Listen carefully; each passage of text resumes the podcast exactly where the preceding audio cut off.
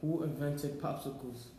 Did you know a popsicle were once called was called ep- Sickles. Epsicles?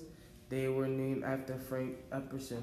He invented them by accident in 1905 at the age of 11. One night he left the drink outside in the cold. The drink had had a stirring stick in it. The next day he saw that the drink had frozen around the stick.